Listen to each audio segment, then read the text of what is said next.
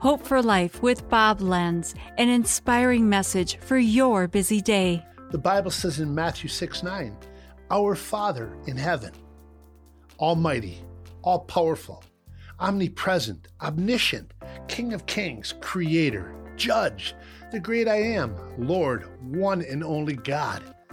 And you want me to call him Father? Our Father? Like Jesus, you are the Son of God.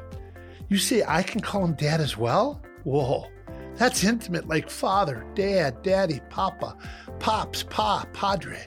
When I was in Israel, I heard a little boy call his dad Abba. Abba, Father, tears welled up in my eyes. You might have a bad image of your Heavenly Father because of your dad here on earth. Huh, let God heal that. You might have an awesome dad, but this is even so much more. Come not just to the throne, but to the Father's arms, to his heart.